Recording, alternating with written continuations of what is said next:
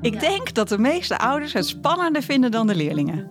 Kies je daarvoor omdat je zelf denkt dat het heel erg leuk is. Dus op die manier eh, stellen we die vragen en hebben we die gesprekken met elkaar. En dan, eh, dan komt dat vanzelf helemaal goed. De middelbare schoolperiode. De tijd van je leven. Toch? Dat zou het in ieder geval wel mogen zijn. Jezelf prettig voelen, als een vis in het water.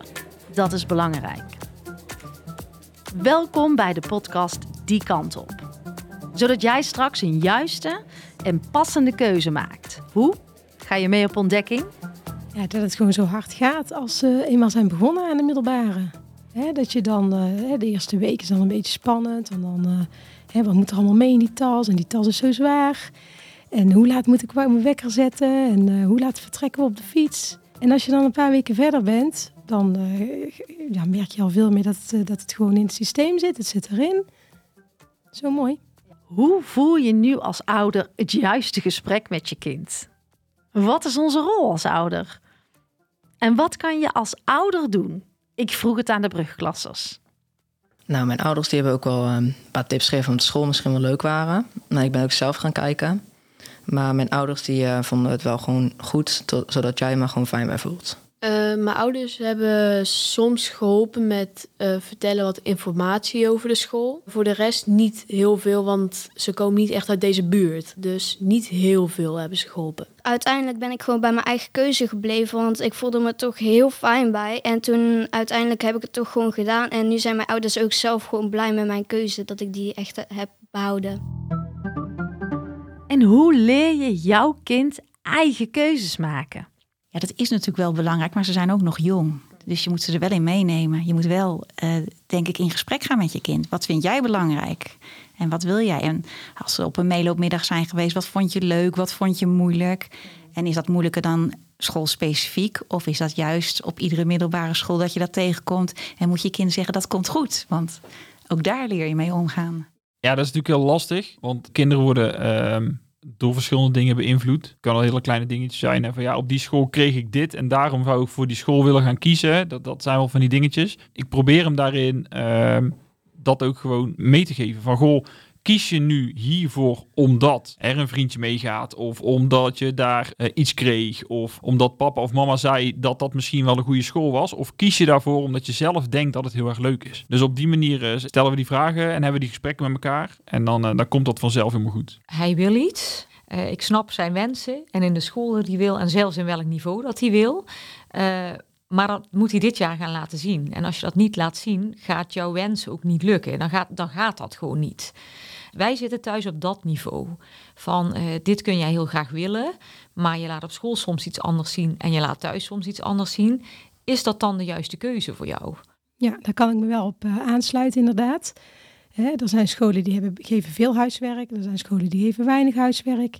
Ja, ook de mate van hoe ga je leren, wat ga je leren. Je moet wel even laten zien van eh, dit, dit kan ik, dit past bij mij. Maar hoe start je nou zo'n gesprek? Zonder het als ouder direct over te willen nemen.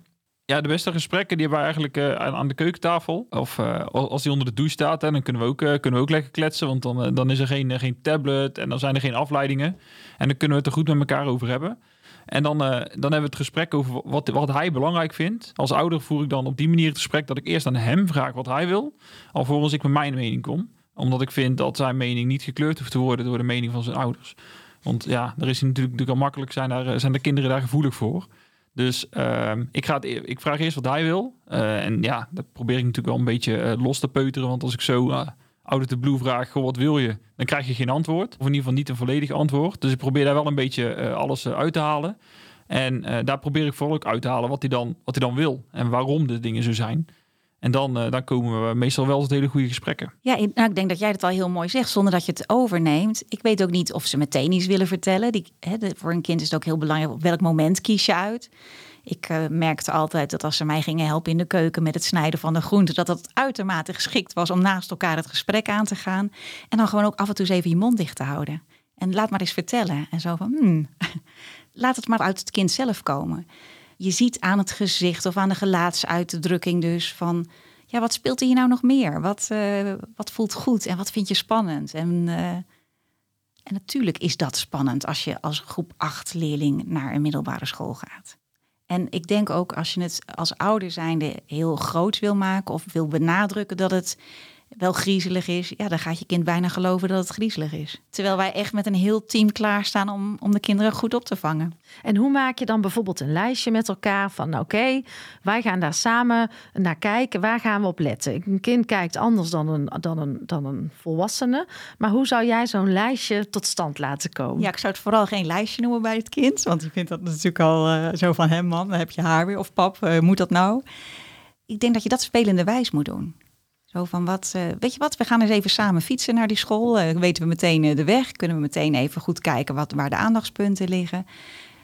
kijk naar het gebouw, kijk hoe, het, ja, hoe voel je als je daar binnenkomt. Dat zijn denk ik wel belangrijke vragen. En ook weer niet te diep op ingaan, want wat denk ik heel belangrijk is, luister naar verhalen van kinderen in de omgeving die de overstap al hebben gemaakt. Kinderen zijn sowieso heel eerlijk en die kunnen ook precies vertellen hoe het voelt. En natuurlijk zullen ze eerst zeggen, ja, school een noodzakelijk kwaad of weet ik wat. Ze zijn natuurlijk allemaal puurs. Maar uiteindelijk gaan ze je het juiste verhaal vertellen. Hoe voelt het? Om op, en, en durf je dingen daar te vragen? En kun je bij mensen terecht als er wat speelt? Want dat is natuurlijk heel belangrijk. En hoe doen we dat dan op de middelbare scholen? Zeker in die beginperiode. Ik denk dat de meeste ouders het spannender vinden dan de leerlingen. Die kinderen vertellen niet meer alles thuis.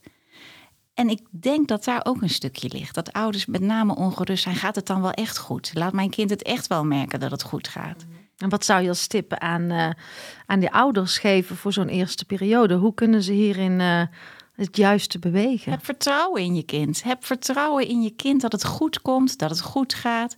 Dat alle nieuwe dingen ook spannend kunnen voelen. Maar dat dat er ook een beetje bij hoort. Ja. Maar oh, vertrouw in je kind en ga niet meehelpen om het nog spannender te maken dan dat het is. Ja. En dat spannend zijn ook, ook leuk spannend kan zijn. Ja. Ja. Maar heb vertrouwen in en laat het ook een beetje los. En dat is moeilijk en dat weet ik ook hoor. Ik ben ook een moeder. Ik vind het ook moeilijk om los te laten. Maar als je ze wil zien groeien, dan zul je ze echt los moeten laten. Magister is natuurlijk een prima app. Een fijne tool. Maar hoe kunnen we dat goed inzetten? Nou, voor ouders is het natuurlijk aan de ene kant heel fijn dat ze heel veel dingen kunnen zien. Uh, het is een cijferregistratie. En ze kunnen ook zien of kinderen hun spullen bij zich hebben. Of ze te laat komen. Of ze afwezig zijn. Maar ja, ik wil toch eigenlijk vragen wel aan alle ouders. Kijk samen met je kind als je graag naar de cijfers wil kijken. En ja, zorg dat je kind ook met het juiste verhaal thuis kan komen. En als jij ziet dat er een cijfer ingevoerd wordt en je kind komt nog thuis, niet meteen mee confronteren. Laat ze er zelf mee komen. Als ik vroeger een 4 haalde voor Engels, wacht ik ook altijd even op mijn 8 voor wiskunde. Als laatste een tip van een moeder. Ik denk dat we ook uh, niet alle stenen hoeven weg te halen die er liggen. En misschien moeten ze ook een keer struikelen over zo'n steen en staan ze weer op en lopen ze weer verder. Dus ik denk dat die heel belangrijk is in dit proces. Maak het ook niet te zwaar. Houd het vooral speels en luchtig samen. En het is ook heel leuk. Het is spannend, de keuze, maar het is ook heel leuk. Ja, vaak vinden de ouders het ook spannender dan het kind zelf. Niet altijd, maar vaak vinden de ouders het spannender. Hoe is dit voor jou? Wij mogen als ouder ruimte en vertrouwen geven aan onze kinderen. Er open ingaan. Eigen projecties en beeldvorming mogen wellicht wat meer losgelaten worden. Geef die kids alle ruimte om zelf te ontdekken. Nieuwsgierig naar meer? Luister ook de andere afleveringen op dit podcastkanaal.